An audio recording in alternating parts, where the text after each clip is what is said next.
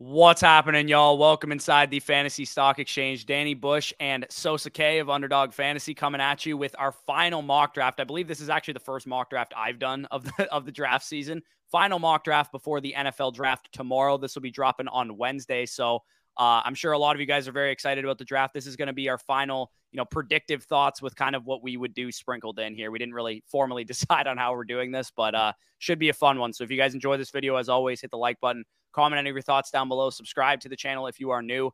I'm going to say optimistically that we've already hit 10,000 subscribers, even though I don't know because we're recording this on Tuesday. But if we haven't yet, make sure you hit the subscribe button and do it anyway, even if we have. So, um, Sosa, I'll let you introduce yourself for those of uh, the people out there that don't know who you are.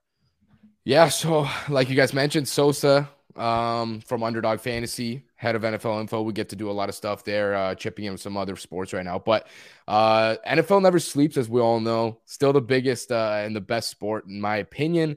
And uh, obviously, draft week, so it's gonna be fun. And I think uh, this is gonna be my first and probably my last mock draft this season. So that's what you guys are getting a little bit of a, an exclusive here. But uh, it's gonna be fun, and I can't wait to get into it exclusive Sosa, you know, a couple uh, 905 silverbacks mixed in with a little KW guy with Bush. I mean, we're about to rip off a fun mock draft right here. And uh, yeah, for those of you that are watching and are like, oh, you know, my team's going to go this direction, blah, blah, blah, blah. I get it. Sosa's already listed all their needs. So he already knows what your team needs, probably better than you do. But either way, uh, you know, we're having fun here. We're a fantasy channel. There's going to be some trades mixed in, some spicy picks mixed in. So uh, tune in. It's going to be a lot of fun. But before we get into the first pick, as always, grant the intro.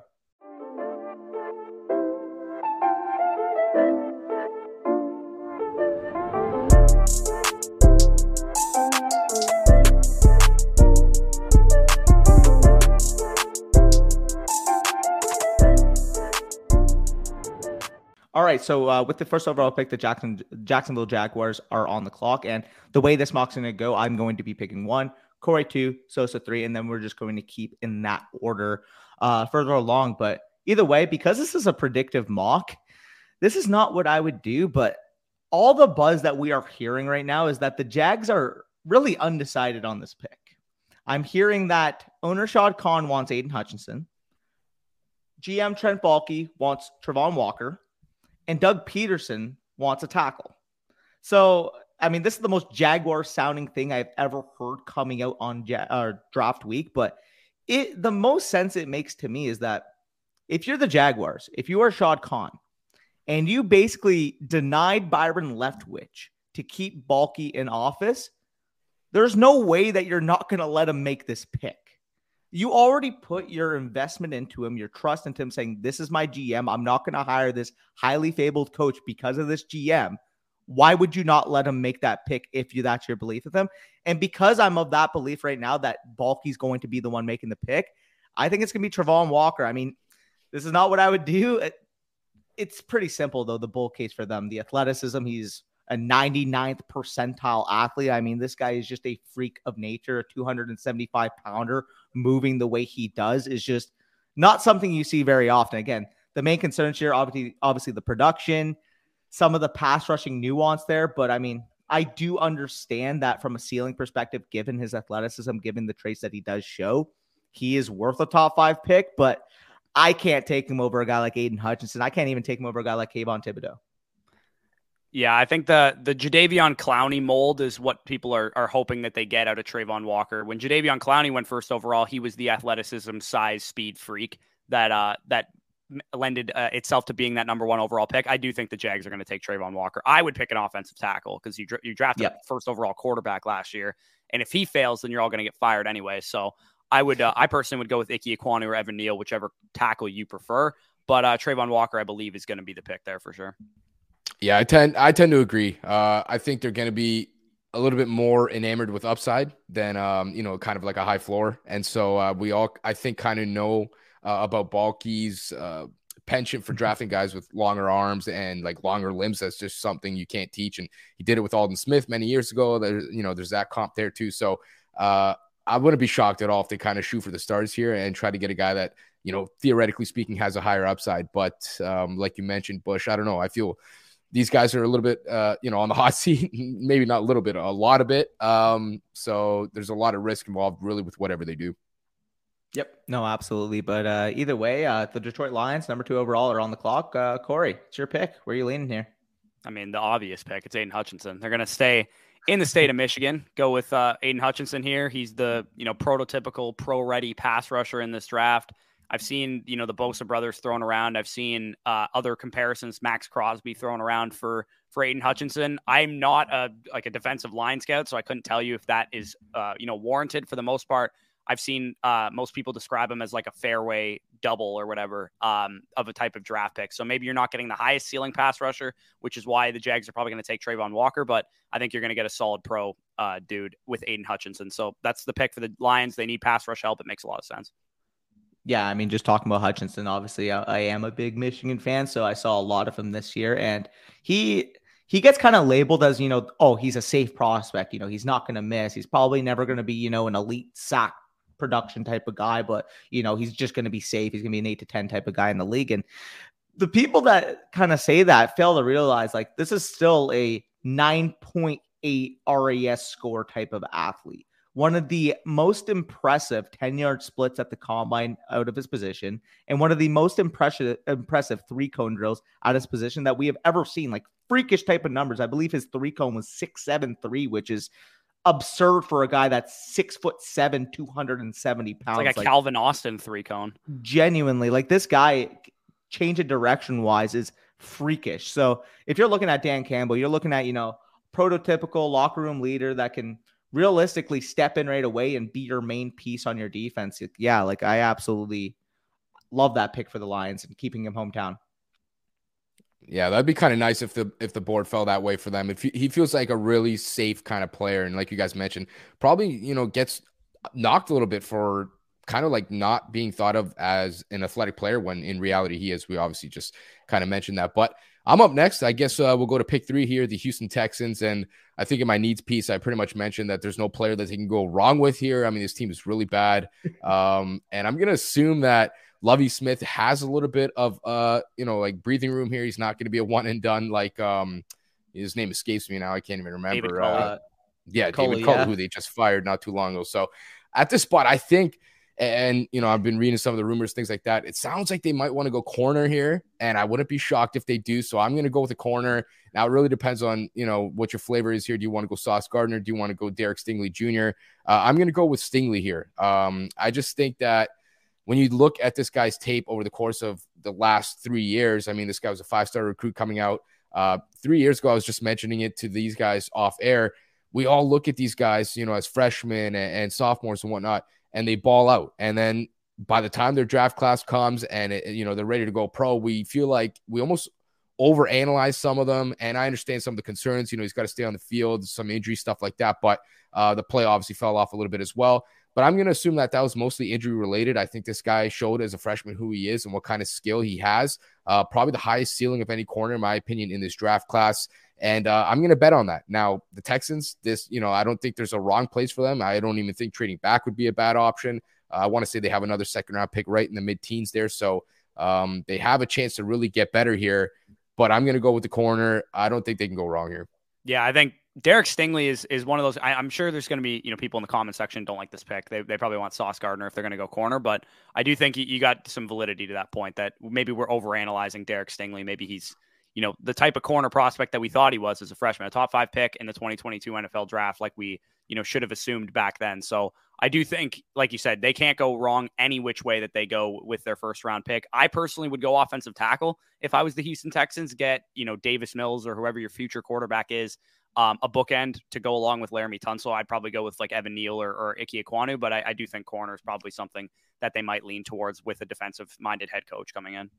Yeah, and I mean, uh, I actually do think that they, that they are leaning corner. I think these corners are going to fly off the board uh, this year in this class. I mean, we've kind of seen how this league has changed to a degree. I mean, we saw, you know, Ja'Marr Chase went over Sewell last year, obviously wide receiver versus tackle, but we're definitely seeing this value of you know, skill position type of players really being emphasized. I mean, when you're talking about projectable ceiling, Derek Stingley, from an athleticism standpoint, from a production standpoint, especially in his freshman year in college, like this is an absolute stud. So if he can recover, if he can, you know, get over the injury issues that he's seen, which I don't think are going to be an issue given the fact that he did test out of the gym when he had his pro day, like yeah, I, I, think he's worth this pick. I think it makes a lot of sense for the Texans, especially with that defensive coach with Lovie Smith. But either way, we're going to go to the first curveball I would see of the draft. Now, if I was drafting here for the uh, New York Jets, I mean, I'm running up to the board or running up to the podium and I'm taking Kayvon Thibodeaux. Genuinely.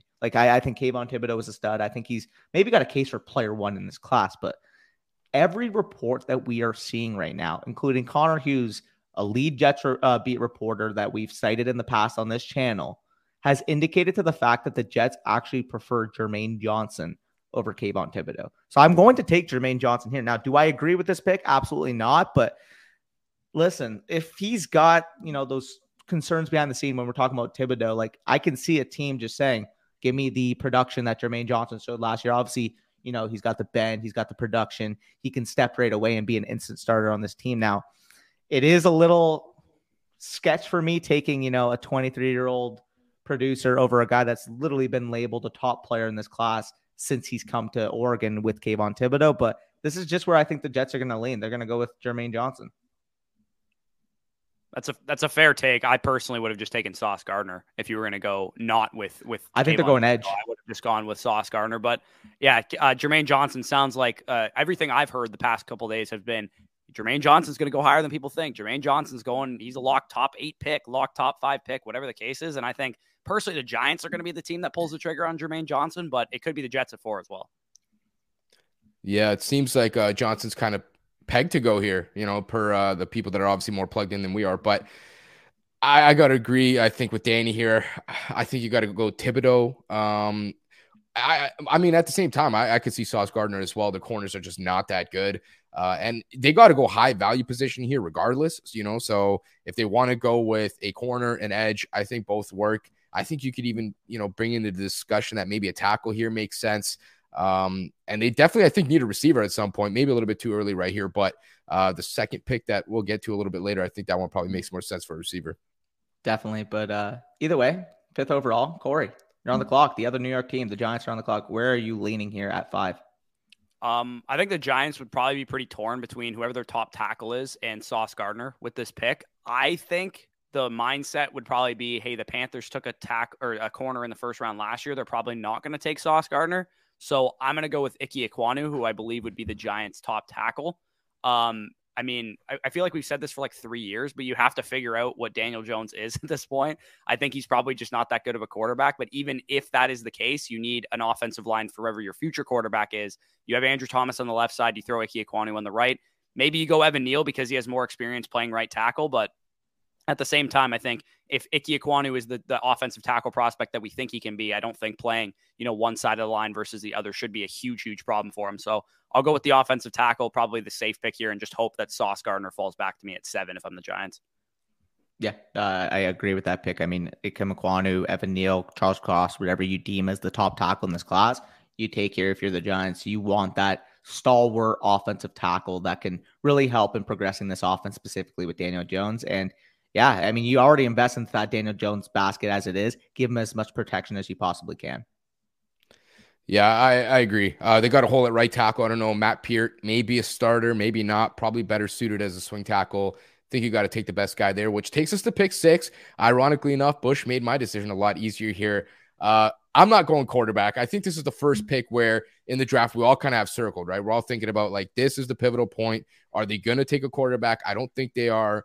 Uh, are they going to try and trade back and maybe get a quarterback? Because I don't think they have a second round pick, Carolina. Or a third. Or a third. There you go. So presumably probably going to want to trade back in real life. I don't know that it's going to happen. Seems like per Ian Rapoport, some of these other big media members, that uh, there's more interest in trading back than there is in trading up. So for me right now, I'm looking at this O line. I think the left side is just horrible. It might be the worst left tackle, left guard duo in football. For me, pencil it in. Evan Neal. It's simple. You're getting a day one starter. You're getting a guy obviously coming out of a big you know, blue blood program, as they want to call it, Alabama. He's played multiple positions on the O line. I, I, think he's as safe as it gets really in this draft. And they don't have their quarterback yet, but uh, they're pretty much, I think, getting closer to being well suited to make that quarterback that last piece that they get, maybe not so much, you know, get a guy and then put him back there and just let him get killed. So uh, for me, this one's easy. I think you got to go Evan Neal. Yeah, I, I agree with that. Um, like this is what I would do as well. I would take Evan Neal. I do have a, a little bit of a concern that because they don't have any day two t- day two picks and trying to sell Sam Darnold back to your fan base would be an issue that they might force a reject quarterback here. But I mean, if this is me, Evan T- Evan Neal, locked and loaded stud offensive tackle prospect, and I mean, if you're talking about it, that offensive line, as you said, is a mess. No matter who is back there, they are going to get killed with the current status of that offensive line. Evan Neal, plug and play type of guy. This is where I would lean. Yeah, I, I, do not envy the Carolina Panthers brass because they have no quarterback prospect worthy of the sixth overall pick. They have no avenue of going to get a veteran quarterback because they, you know, struck out on Deshaun Watson, struck out on Russell Wilson. You're kind of just screwed to to the to what you've done the past couple years, which is get a patchwork quarterback like Teddy Bridgewater or Sam Darnold. Maybe they bring in. If I was them, and again, I don't envy their position. I take an offensive tackle here, or I trade down. I go and grab Ryan Fitzpatrick as my second quarterback and let him and Sam Darnold battle it out and may the best man win. Not exciting for your fan base, but it's better than forcing Kenny Pickett at six, who I think is probably more of a second or third round type of talent. But that's, you know, conversation for another day. Danny, I believe you were on the clock here with the other Giants pick. Yeah, no, and I'm, I'm looking here and I view this in in the NFL as like a potential trade down spot, but I mean, if you're the Giants and you're staring either Thibodeaux or Gardner in the face right now at the seventh overall pick, you have a clear need for an ace pass rusher or an ace corner, pending if you move on from James Bradberry. I think either of them would be great picks. For me personally, uh, I would slightly prefer Thibodeaux, but I can definitely see Gardner also being the pick here. I'm actually going to go with Kayvon Thibodeaux. That's that's a fair pick. I think that it's that's a hard decision for the Giants to make. I think yes. they would probably, if these off the field concerns are true with Thibodeaux, they'd probably go with Gardner. But um, either way, I think that's probably a solid pick. This is a pretty interesting spot, I would say, at pick eight for uh, for me. I actually would like to trade down and uh, sell my pick mm-hmm. to whoever wants Sauce Gardner, whether it's the Washington Football Team, Houston Texans, uh, Minnesota Vikings, Baltimore Ravens, somebody like that. Yeah, I'm just going to quickly see. Uh, no real teams from my end that line up, but uh, so are there any teams from your end that would like to trade up for Sauce? I mean, he has the Vikings, so I mean, yeah. Well, there you go. the one that stands out. Vikings, yeah, the Vikings definitely a good one. Uh, and what's funny is I was talking about it the other day. If Mike Zimmer was here, hundred percent, he's moving up for a cornerback. That guy loves cornerbacks more than anybody. Um, the Vikings, uh, it's close. Um, I mean, let's uh who who do I have after the Vikings? I got uh, the Eagles. Is that accurate? Eagles, yeah. Uh, so you would you would have the Seahawks, the Vikings, the Eagles, okay. and the Eagles again. And theoretically, each of these teams would want to jump the Seattle Seahawks for Gardner. You know what? I'm going to say the Eagles. Let's let's uh, let's see if yeah. we can move uh move on up. All right. So the Philadelphia Eagles actually officially traded up with the Atlanta Falcons. Gave I, I believe it was a one, two, and three to move up to eighth overall. I mean, clearly you want to jump the Seattle Seahawks here. That would be the rationale. But either way, so, so I'll let you make the pick. Uh, I'm not going to spoil it. Yeah. So you would think I want to jump the Seahawks, and I'm not sure that the Seahawks align here. I'm going to go out on a limb here. You know, I'm looking at the Philadelphia Eagles, pretty good roster. They could use a cornerback, no doubt about it. I, I it's hard for me not to go Sauce Gardner here. It really is. Um, but I'm trying to make this exciting. I think this the Eagles have to sell something. You look at the offense; they couldn't go vertical to save their lives last year. They were just so bad. Uh, and the pick that I'm going to make here, I think, is in lieu of trying to jump the Jets, which is obviously you know a pick or two behind here. I got to go Jameson Williams. Probably crazy to say for a guy with a torn ACL. Um, I'm sure some people don't even think he's wide receiver one. I actually don't have him as wide receiver one now. One, two, and three are all literally splitting hairs for me. You could ask me any day, it might change, but uh, I'm going with Jameson here. I, I, think he's the perfect complement to DeVonta Smith. You got a possession receiver, a great route runner, a separator. Now you got another guy across from him who's going to win vertically. He's going to win over the top. And the Eagles love running the football more than pretty much anybody else in the NFL. Maybe just the Baltimore Ravens are right along them. Um, the number one way to make this uh, an even more productive running game, get guys out of the box by being able to threaten vertically. Uh, Jameson Williams, there's no better player, in my opinion, in this class that can win vertically consistently. That brings more to the table than just that. But uh, I got to go with Jameson here. I think it's just such a home run hit for the Eagles. And uh, just talking about Jameson, then we we talked about it with our wide receiver rankings, but this is going to be a guy that NFL teams love, not necessarily for the fact that oh, you know, we expect him to produce X amount of production per year. He is the type of player that will dictate coverage. And when you have a guy that can stretch a defense vertically the way Jameson does, I mean, that makes the life of DeVonta Smith a lot easier. That makes the life of Dallas Goedert a lot easier. This would be a perfect complement to that nature of the Eagles offense. And again, I, have no qualms with this. I do think he's actually going to be the first receiver off the board. So my plus 450 ticket at $50 bet is looking pretty good with that. Yeah, I'm for, for what it's worth, I'm going to make a lot of money if this draft shakes out the yes. way it does. I have a bet on Evan Neal being the sixth overall pick, Jameson Williams being the first wide receiver off the board, Ike Ekwonu being the fifth uh, pick to the Giants, and also Derek Stingley being, or sorry, um, Aidan Hutchinson being the second pick to the Lions. So I have a lot of uh, a lot of eggs into this draft basket. So uh, I do I do like that pick, and you are actually on the clock again with the Seattle Seahawks. So I'll pick for the Falcons a little uh, bit later on. Yeah. So uh, I mean, it worked out pretty well here for the Seahawks. I'd say take this one, Sauce Gardner. I don't think there's much to say here. You might be getting the best corner in the draft. If not, he's going to be a 1A, 1B type scenario. The Seahawks, they are just not good. I mean, they're really, really bad. They could use a lot of help. They could use an edge rusher here. They could use a tackle here. Uh, but I'm going to take the best player that's left on the board. It's Sauce Gardner. I think you run this one in. If you're the Seahawks, you feel good about it.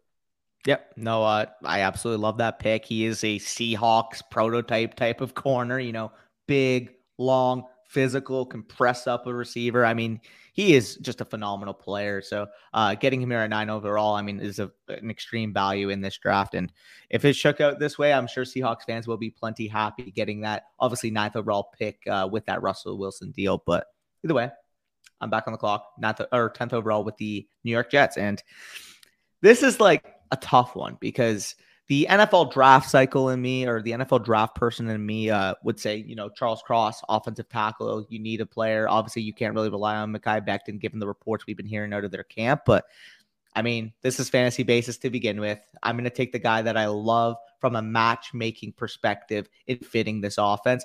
Get your X, get Zach Wilson, that prototypical outside wide receiver that can win with size. I love Drake London to the Jets. And we talked with the matchmaker video, but I mean, you have Elijah Moore who can be your pseudo, you know, Z slot type of wide receiver with a lot of versatility there. Get your X, get your boundary.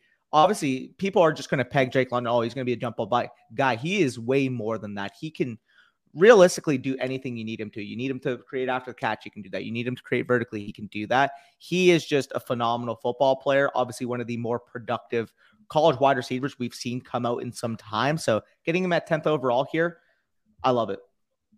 That's yeah. I, I, have no arguments with that pick. I still love the idea of pairing Garrett Wilson with with Elijah Moore because they're both like kind of interchangeable players. But Drake London makes some sense there as well. You get some size. Zach Wilson has a lot of room for error if he's throwing it up to Drake London.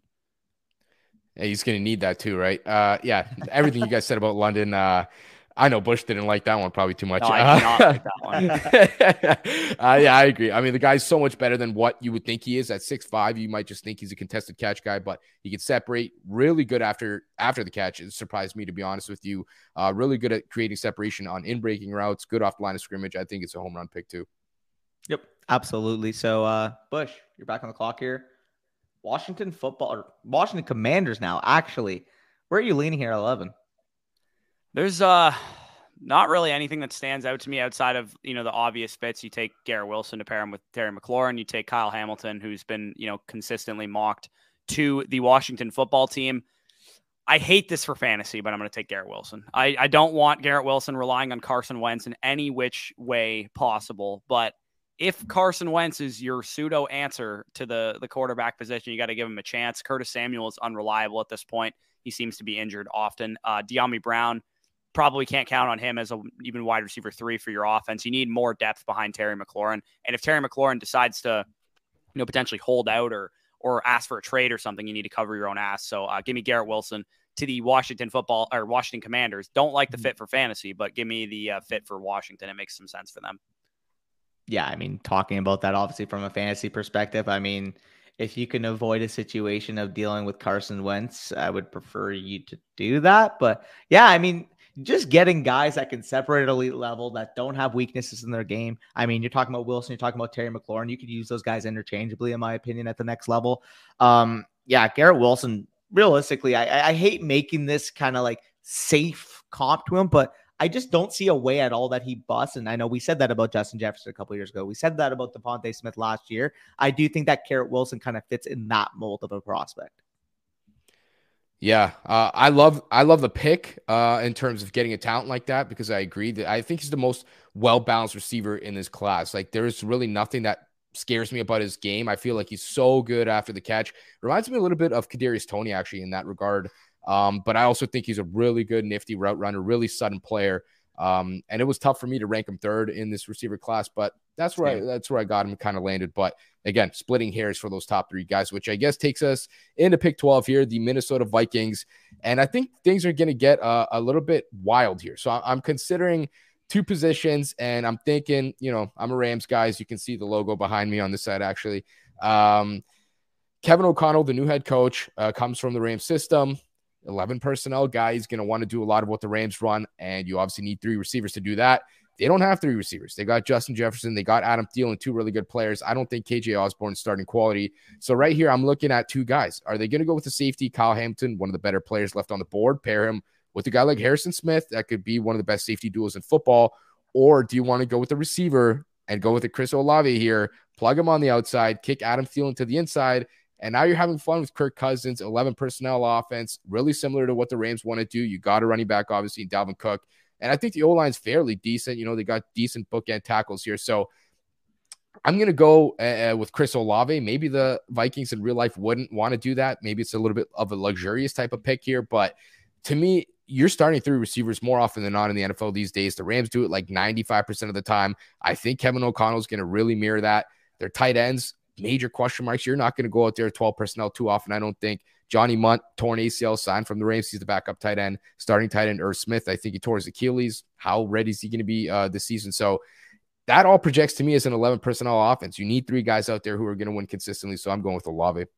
Yeah, no, I, I, I think that's a good pick. It's a, a lot of fun because I mean we don't see it often, but it does make a good amount of sense. I mean, obviously you got Justin Jefferson, do it all receiver. You get an elite route runner that could still stretch a defense vertically with Olave. And then obviously with Adam Thielen, you get that leadership, you get that contested catch ability, you get that red zone threat. So you have a wide receiver corps there that can realistically compete with any wide receiver corps in the NFL if you take Chris Olave. So uh, I do like that. Kind of also reminds me a little bit when Dallas took CeeDee Lamb. People are like, well, you don't need a wide receiver. Like, why are you taking your quote unquote third wide receiver? I could see that kind of being the case with, you know, if Chris Olave went to the Vikings.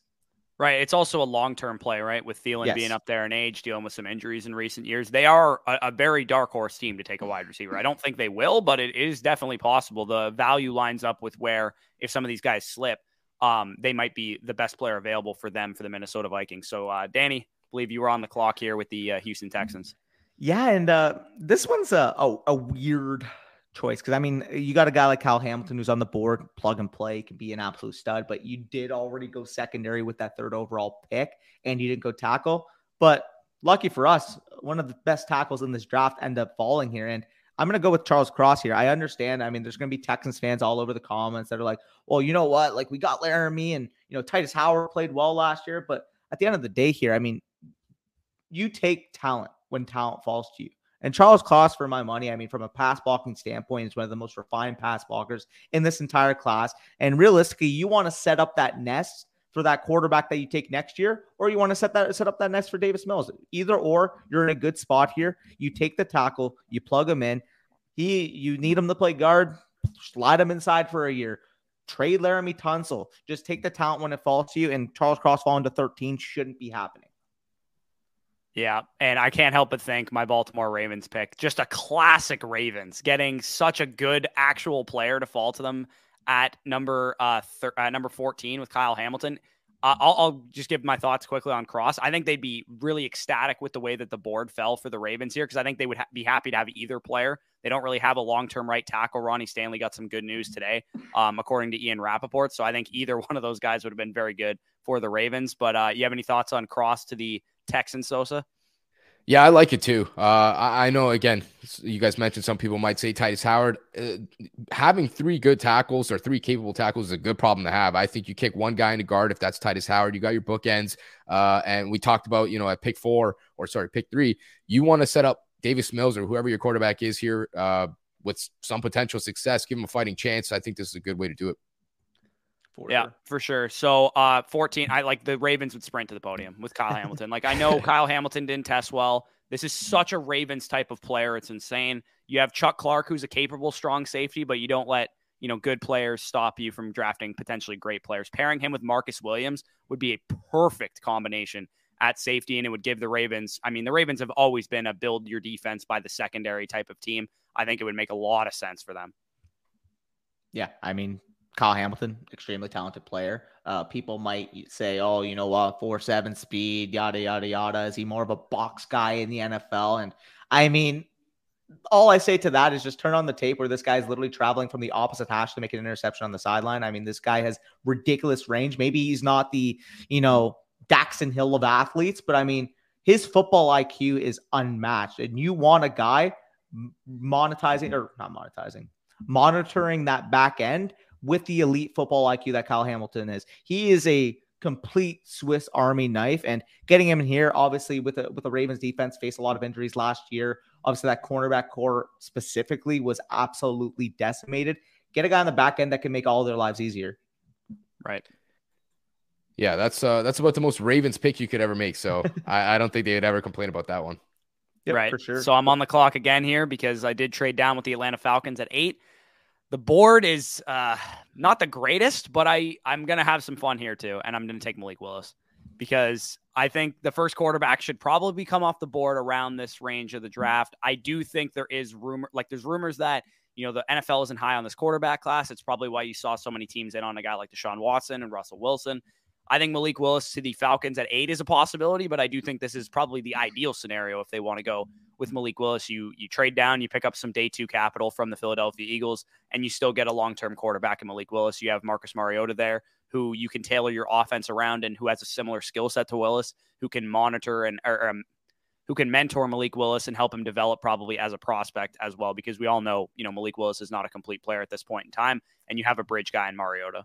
Yeah, I mean, you stick him there. He could sit behind a, a Mariota for your obviously long term. Um, in general, you want that building block of a player. And Malik Willis, from a pure ceiling standpoint, from his arm talent, from his mobility, I mean, he is a guy that is worth investing into and trying to develop because his ceiling could be up there with some of the best passers in the league. So, yeah, I, I mean, I, I absolutely love Malik Willis. I think obviously from a fantasy perspective, I'm more allured than the NFL perspective because I know he is a work in progress uh, progress from a mechanical standpoint. But for fantasy, I mean, this guy's just a whole lot of fun.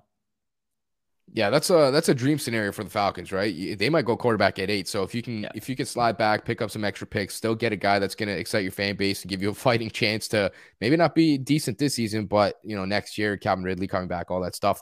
Uh, I mean, home run pick here. Can't can't argue with it. And yep. the Panthers again being the dumbest team in the yeah. NFC South after this.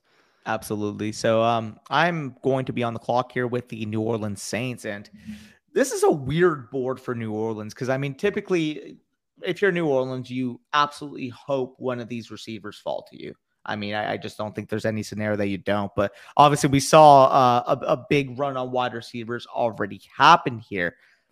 I think if the board fell this way and Jordan Davis fell. Like I understand it's not like a huge pressing need for them, but when you're talking about a, a, a talented team, the, the way the Saints are, they want to make a noise. That's why they traded for extra draft capital this year. They want to go back to the playoffs.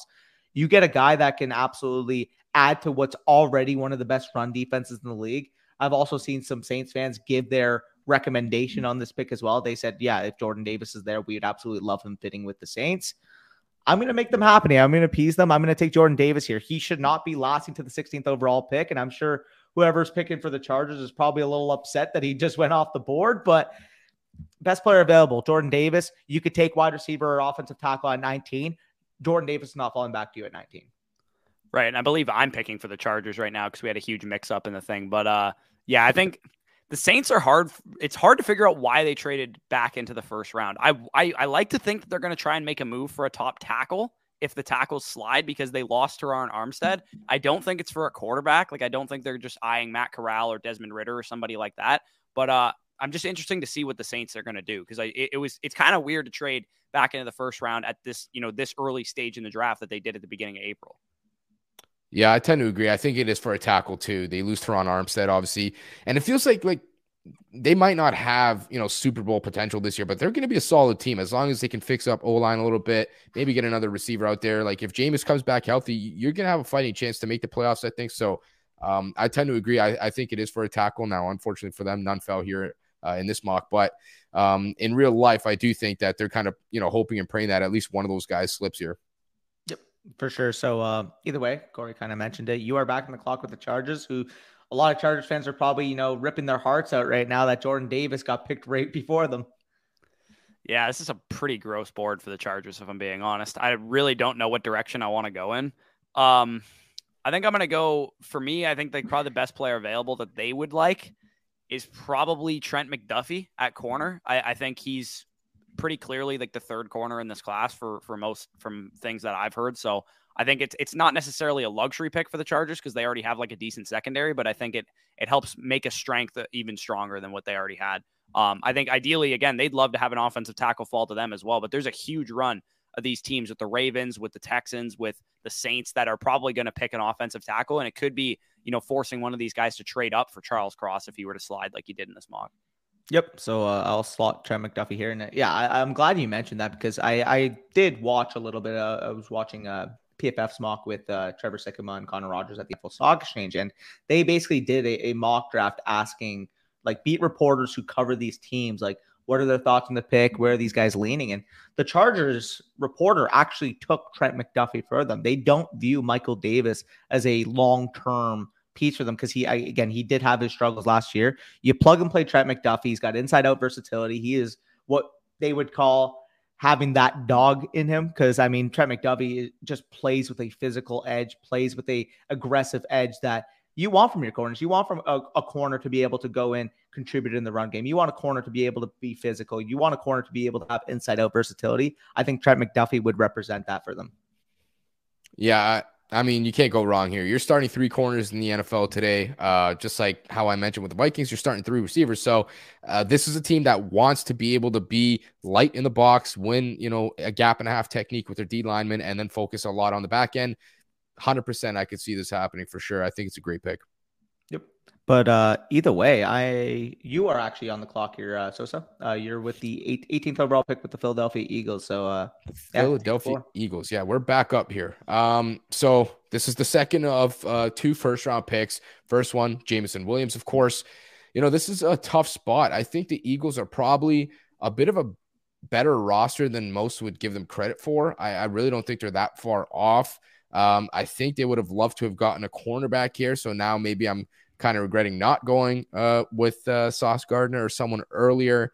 But um, you know, this is a interesting spot. I wouldn't be shocked if the Eagles do look at a defensive lineman potentially. This is a team that loves drafting edge rushers and defensive linemen in general, probably more than uh, most teams, if not every team in the NFL. So I'm going to go with George Karlaftis here. I think he fits the defense fairly well. You want a traditional 4 3 type of guy.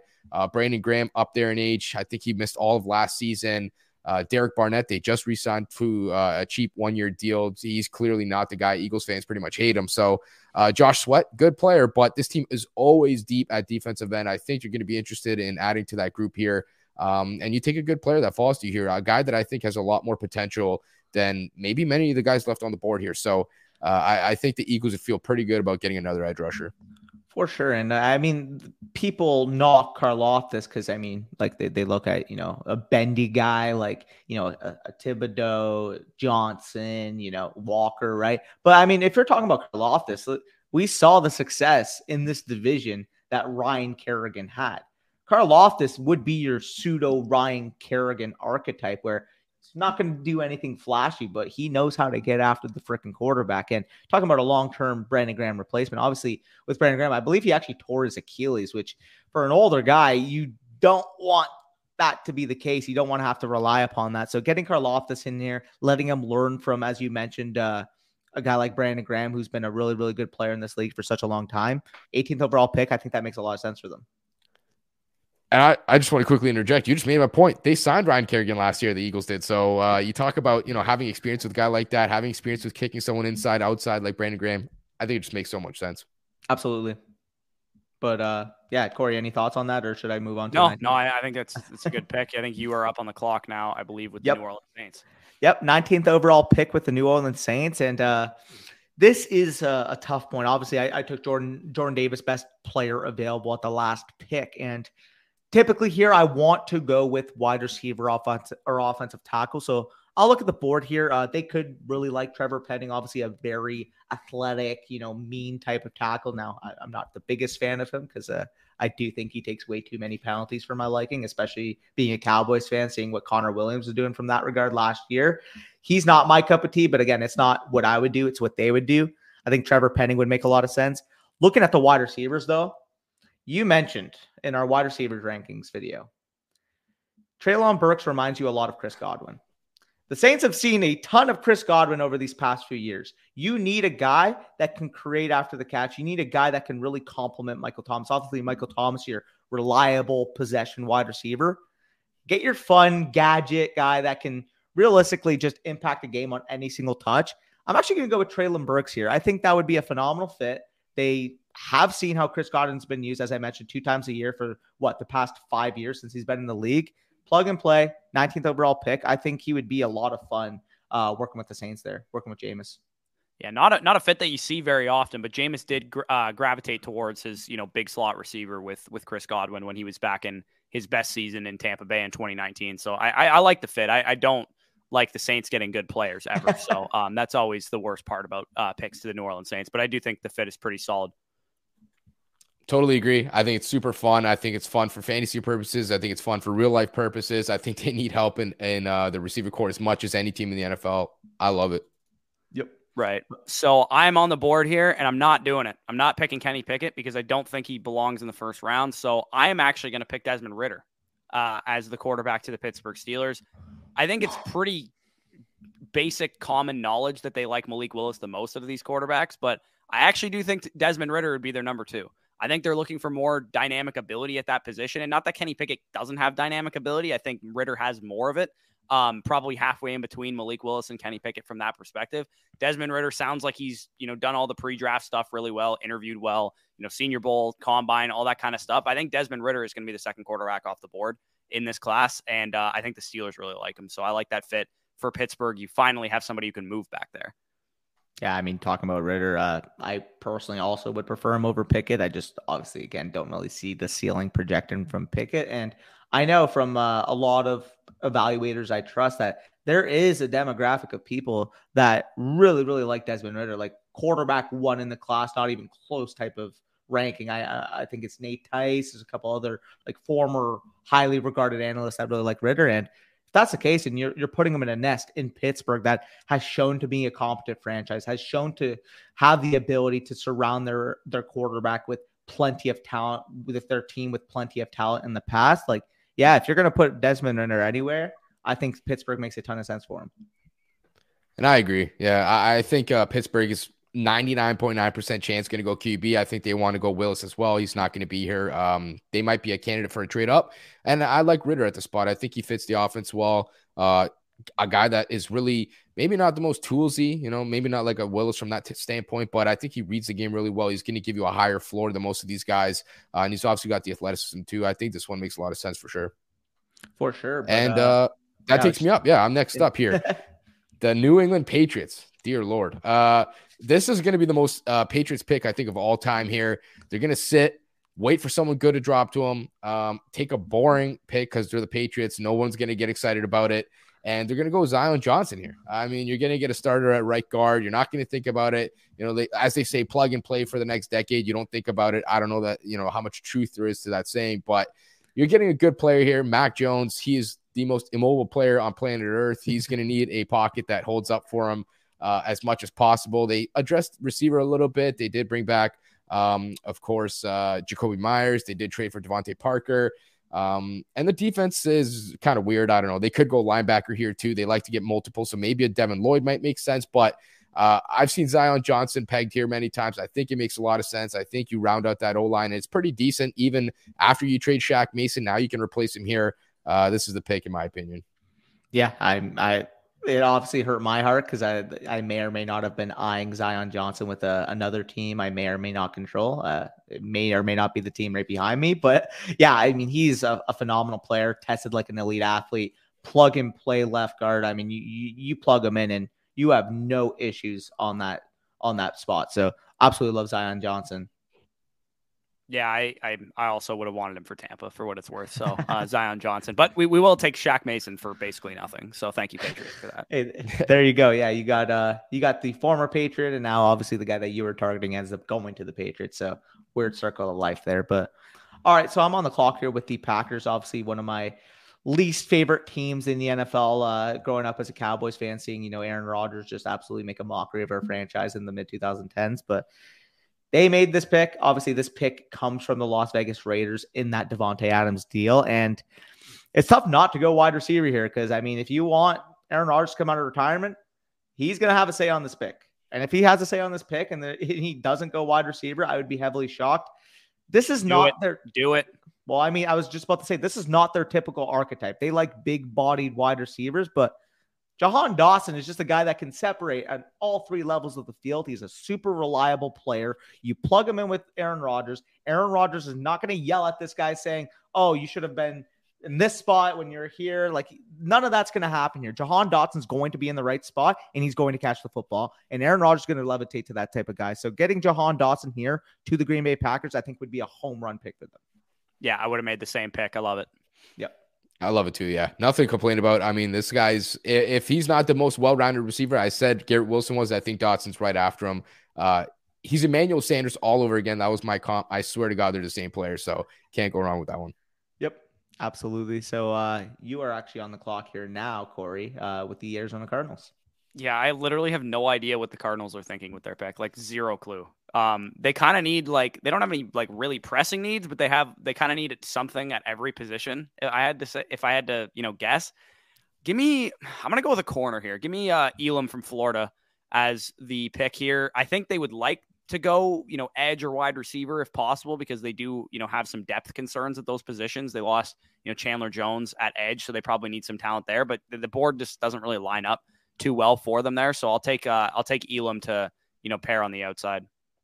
Yeah, I I think Elam's a stud, and uh, it's funny because his comp would be like a, a Carlton Davis, you know, press man type of corner. Only that Carlton Davis was a four five athlete. I Elam actually tested out at four three eight. So you're getting, you know, Carlton Davis with elite athleticism. I don't think you can be uh, too choosy at this spot at 23rd in the draft. But either Hopefully way, he has better ball skills than Carlton Davis though. uh, either way, Sosa, uh, you got the daunting task of uh, not making me upset here with the Dallas Cowboys. And it's funny because we went into this like, oh, you know what? Like Danny's going to pick for the Cowboys and the Bucks. Now, Sosa is going to be picking for both the Cowboys and the Bucks here. I think it's actually more fun this way, to be honest. Oh, 100%. Yeah, Uh, yeah. You guys could one- grill me a little bit after I make the picks here. So, you know, for me, I, I want to go receiver so bad. I mean, everything in my soul and my heart is telling me go receiver here. I think the Cowboys want it to. Um, I, I it just doesn't line up for me. You know, if it's real life, I I could see a Treylon Burks here or someone like that. Um, I'm looking at maybe interior defensive line. I think their interior defensive line group is very, very weak right now. Um, edge rusher, do you trust Dante Fowler as a starter? I'm gonna go and probably disappoint Danny here. I'm gonna go with Boye Mafe. I, I just think they need an edge rusher a little bit too much here. Um, you lose Randy Gregory, obviously, and you have to Marcus Lawrence, who they've sort of like played this game with. Do they want to get rid of him? Do they not? Are you gonna take less money type of situation? And I think Dante Fowler's a fine player. Do- Dorance Armstrong, fine player, but I think those guys are better suited for number three, number four type roles. And the rest of your D lines, you know, it's fairly solid. You got good guys uh, and the defense in general, really. I think to the point where, you know, if you can get a complimentary pass rusher here, you feel pretty good about where you're at. And um, it gives them a chance to replace Randy Gregory. Probably not going to be as good coming out of the gate here, but um, I think, you know, with how the board fell, I was looking at interior D line or edge, wanted a receiver. Think you could have made a case for an X receiver here, but uh, I, I just go with the um, the most pressing need. I think that's edge right now.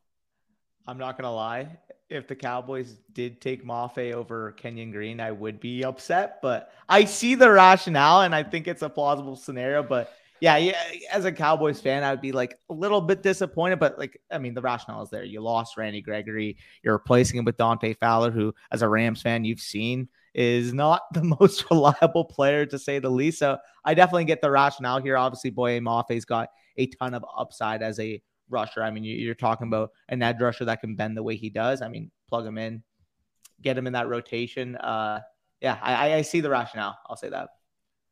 But uh, yeah, I, I, think we heard some reports that Kenyon Green, uh, Kenyon Green might fall a little bit too, right into the second round because he has some like knee injury or something. I can't remember what it was exactly, but I, I heard somebody talking about the fact that he might slip to the second round. For sure, yeah. I mean, if that's the case, then I, I, I could definitely see the uh, see them maybe opting for someone else. But either way, 25th overall, Buffalo Bills.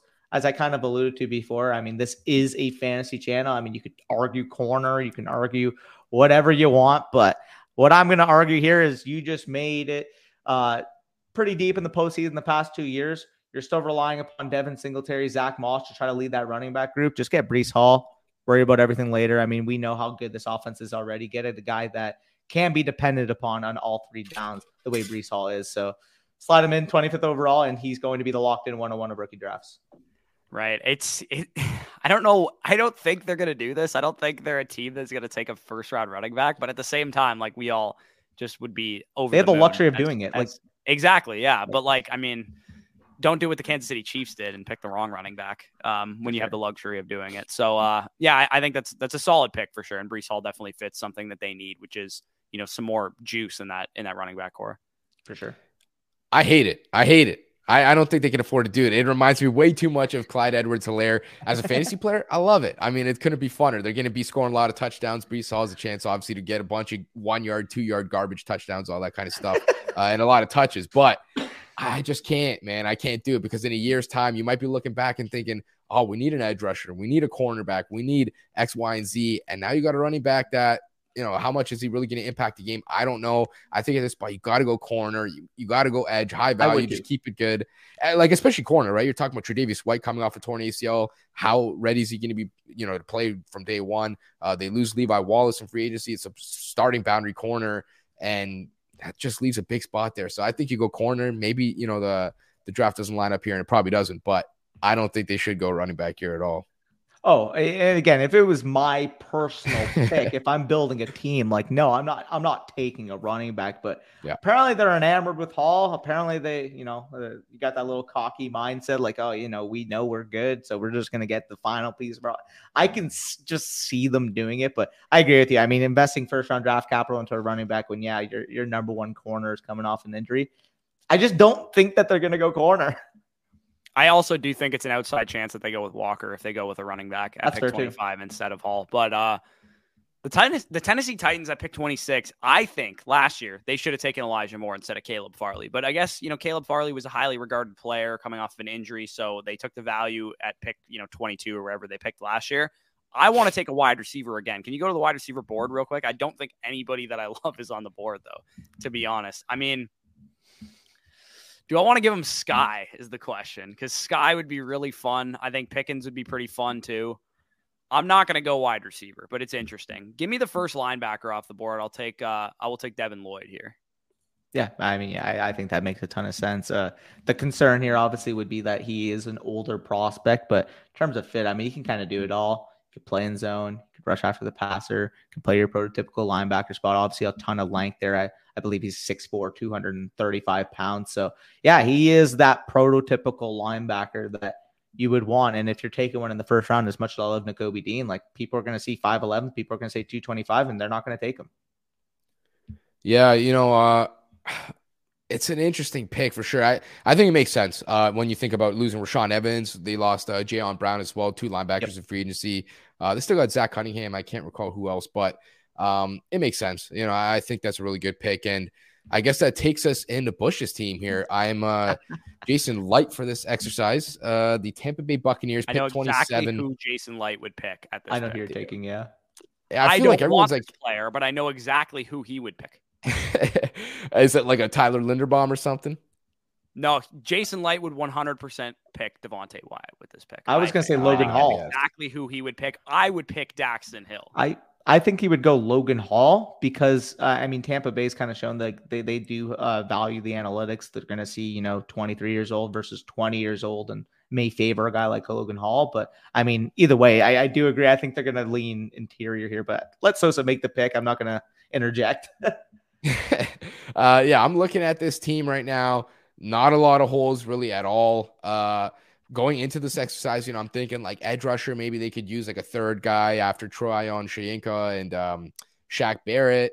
Um, and it's more of like of a like a depth kind of thing at this point. But I, I would hope that you know they want to address offensive line here. That's maybe the one last spot that I see a, a potential like starting spot up in the air, left guard. Uh, they they obviously replaced uh, Shaq Mason at right guard. They they got it in place of Alex Cappa. They lose Ali Marpet in um, to retirement. I'm looking at O line. I think that's probably the only spot here that really makes the most sense. Uh, maybe not the best value per se, um, but I would go, you know, either Kenyon Green here. I think you can't go wrong with Tyler Smith is interesting as well, but I'll go Kenyon Green. I think is probably the best value here. Makes a lot of sense, kind of plug and play. Um, and uh, you got to give Tom Brady a little bit more protection. Uh, and, and, you know, try to open up some holes for Leonard Fournette. Getting a starter at number 27, I think makes sense. You feel pretty good about your line going into next season. Yeah, right. and I'll just Aaron, Aaron Stinnie is great, and he filled in well for for Alex Cappa during the Super Bowl run and stuff. But like, do I want to rely on Aaron Stinnie as a starting guard? Like, not necessarily. I think he's a perfect like you know sixth man in the uh, off the offensive line. You have a swing tackle, and then you have like your interior swing guy. And I think Stinnie is perfect for that role as a UDFA. But there's you know kind of a reason he went undrafted. And Kenyon Green, I mean, you you get a fero like you had one of the best offensive lines in the league the past couple years. Keep a strength of strength and and re up that that unit for sure. Yeah, and just mentioning Kenyon Green, the player. I mean, this is a plug and play wherever you want to play him. Obviously, left guard is going to be his main spot, but is a guy who has tackle versatility, can play center in a pinch if you need him to. He He's played all over the offensive line uh, in college and can realistically do any of those spots well. Obviously, I do think that his long term projectable would be at left guard, but this is an extremely versatile piece. You get offensive linemen with this type of versatility they are extremely valuable to your team. They absolutely so. love versatility in offensive linemen. It's yep. the reason they took Hainsey in the third round last year. It's the reason that they loved um, who could play both tackle spots. It's it, they love versatility at offensive line. For sure. So uh, I'm going to go back to uh, the Green Bay Packers here. It's my pick. And yeah, uh, we obviously went with Jahan Dotson first pick. Yeah, you could double down on wide receiver, but I'm not going to do it here because I mean, realistically, from an NFL team building standpoint, that's probably not going to how they're probably not going to be the way they view in dispersing their assets. Looking at this, I think I'm going to go Trevor Penning here. The reason being, obviously, with Bakhtiari, he is coming off a couple injury riddled seasons. He is on the wrong side of 30. He is an older player now. Obviously, when he's healthy, he's one of the best bookends in the league. But with Trevor Penning, I mean, you don't need to play him at tackle right, right away. If you want to play either guard spot, you want to play him at right tackle, whatever, he can do any of those jobs well. And with Trevor Penning, you're getting that long term insurance plan for Bakhtiari if he continues to end up on IR, continues to miss games. So Trevor Penning, I think, is a, a solid value at 28. And I think if he made it this far in the draft, teams are going to look at uh, look at his athletic profile. Teams are going to look like look at his overall demeanor, his overall nastiness to his play style. So getting him in here at 28, I think would make a lot of sense for the Packers. I like it. Uh, you mentioned left tackle, Bakhtiari injury issues. Right tackle, Elgton Jenkins coming off a torn ACL. I mean, having insurance at that spot, I think makes a lot of sense here. Yep. Yeah. Sure. I don't have a lot of thoughts on Trevor Penning. I don't know a whole lot about the prospects, so I'll just uh I'll trust your instincts on it. For sure. So uh Bush, you're uh you're here to make one of the uh, more fun picks of the draft because I mean, obviously there's a lot of fantasy implications here uh with the Kansas City Chiefs Chiefs picking two straight picks with 29 and 30. Where are you leaning here? Yeah, I think the interesting thing for Kansas City too is maybe they dangle Kenny Pickett to a team right now who's still on the board. Maybe they say, "Hey, you know, Seattle picks in the second round, one of these quarterback needy teams. Maybe do you want to move up and hop the Lions to come and get Kenny Pickett?" I'm not going to do that because I do really love a couple players on the board for Kansas City and what they need. My first pick here, um, I guess I'm not picking for both of them, but I will actually go with the corner and take Andrew Booth. And uh, I think they need some help on the back end. You have a, a, division that just has so much talent at wide receiver and passing game in general. So loading up on the back end, like we saw the Chargers do um, with their pick, and also they just loaded up on defense in general too. So um, I really like that pick for the Kansas City Chiefs. I'll let somebody else make the uh, the wide receiver pick for them. Oh, you Sosa. yeah, you know what's funny? I was thinking you were going to go receiver, and I was going to have to go Andrew Booth, but uh, man, this can't this can't be any better for me. I like a lot of the receivers left. I think Skyy Moore, really good player. Um, but I just don't think he fits what they need the most right now. You're looking at Juju. He's uh, projects as a slot guy. I think Hardman, kind of a Z slash slot guy as well. I think they need an alpha. I think they need a guy you plug in at X, let him beat everyone's ass up, just win routes, get open. Uh, maybe not the best separator in this class, definitely not, but I, I think a guy going. that is uh, you know where I'm going. Yeah, this, oh, he can separate a little bit. Great contested catches, some of the best hands in this class. He's going to beat you up. I think he's ready to go. You need to be strong in that division. Uh, the AFC West, the Denver Broncos got some good corners too. So I'm going George Pickens here. Yeah, that just feels like a Chiefs pick to me. Um, you know, you got some speed there with MVS trying to replace Tyreek Hill. You don't have a Tyreek Hill on the roster anymore, but you're getting another kind of guy that could just go up, win catch uh, win contested catches, climb the ladder, high point of football. And I do think that if Pickens can get back to the form pre injury, I thought he was a lot more snappy, a lot more sudden. There's a lot of a ceiling here. Like, I really think there's a lot more for him to uncover here if he can get that athleticism back because I didn't think he looked as good last year as he did uh, prior to injury. So, um, I know the Chiefs guys would really love this pick. I'm going to go with uh, Pickens here. Yeah, and I, I, can already see the comment section right now. Oh, like what is Pickens a top five pick in rookie drafts if he goes to the Chiefs? Yada yada yada. Corey's Not just like lamenting. Chance, dude. I'm literally biggest fade of all time if this happened because he would go way too high in rookie drafts. I I didn't like Pickens as a prospect. I think he's one dimensional. I think he kind of accomplishes the role that you have with MVS there. Maybe I'm wrong about Pickens. Maybe he's got more of a you know an alpha ceiling than I'm giving him credit. But uh, I've literally exhausted the Pickens arguments a million times, so I'm not gonna you know dive too deep into that. I do think it, it does fit what they want to do. They want to stretch the field. You get another field stretching type of option. I actually think if this were the case, they would pick Christian Watson over George Pickens. Um, not what I would do, not Gross. what I, uh, even though I'm not as high on Pickens, I still would pick him over Christian Watson. Um, but I do think that's the direction they would go if they if they were to uh, have this board and they wanted to pick a wide receiver. Yeah, and I'll just quickly say I think I mentioned uh, my what I saw from Pickens when I watched him to both of you, but uh, he reminds me a lot of Michael Gallup when he was coming out. Yeah, you know, physical wide receiver that can play that X role, that can come down with contested catches. I think that's going to be Pickens as soon as he comes into the league, more of a vertical type of player that can win on the outside. But if he can develop the way Gallup did, I mean, we've seen Gallup as a, a really, really good, you know, 1B wide receiver two type of player in the league that I think Pickens can be at the next level. So getting him in here, fitting with the Kansas City Chiefs, I think would make a lot of sense.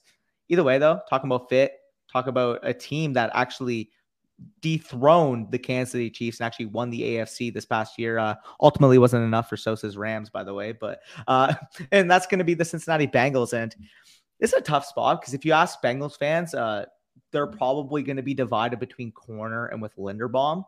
That's the way I would think that uh, these Bengals fans would view this pick. Obviously, if you're a Bengals fan, comment down below. Looking at the cornerback board, it is a little dicey. I mean, you could argue for a guy like Kyler Gordon and potentially Roger McCreary, but I just personally couldn't take them. Like again, if a you know Booth fell, if a you know when a McDuffie fell, one of those other corners fell, I'd be more comfortable with picking them here. It's just I do see a little bit of a fall between those guys and the guys left on the board. So I'm actually going to go with Tyler Linderbaum here. I mean, he's plug and play. I understand you did sign Ted Karras, but Ted Karras has played guard in the past and has played well at guard in the past. You plug in Linderbaum, he is perfect for this Frank Column scheme up front. Line him up, go win the AFC yet again, and you know potentially uh, lose against the Cowboys this time.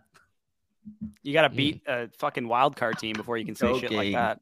Relax. But either way, yeah, no. Linderbaum yeah, make makes some sense. I mean, how many times did Burrow get sacked against Tennessee? Like ten. Like you need you need some kind of protection up front. Just because it was good enough for you to get to the Super Bowl without it um, doesn't mean it's not gonna it's gonna be good enough for future years. And I would argue the reason you probably lost the Super Bowl is because you couldn't protect Aaron Donald. Uh, Joe Burrow.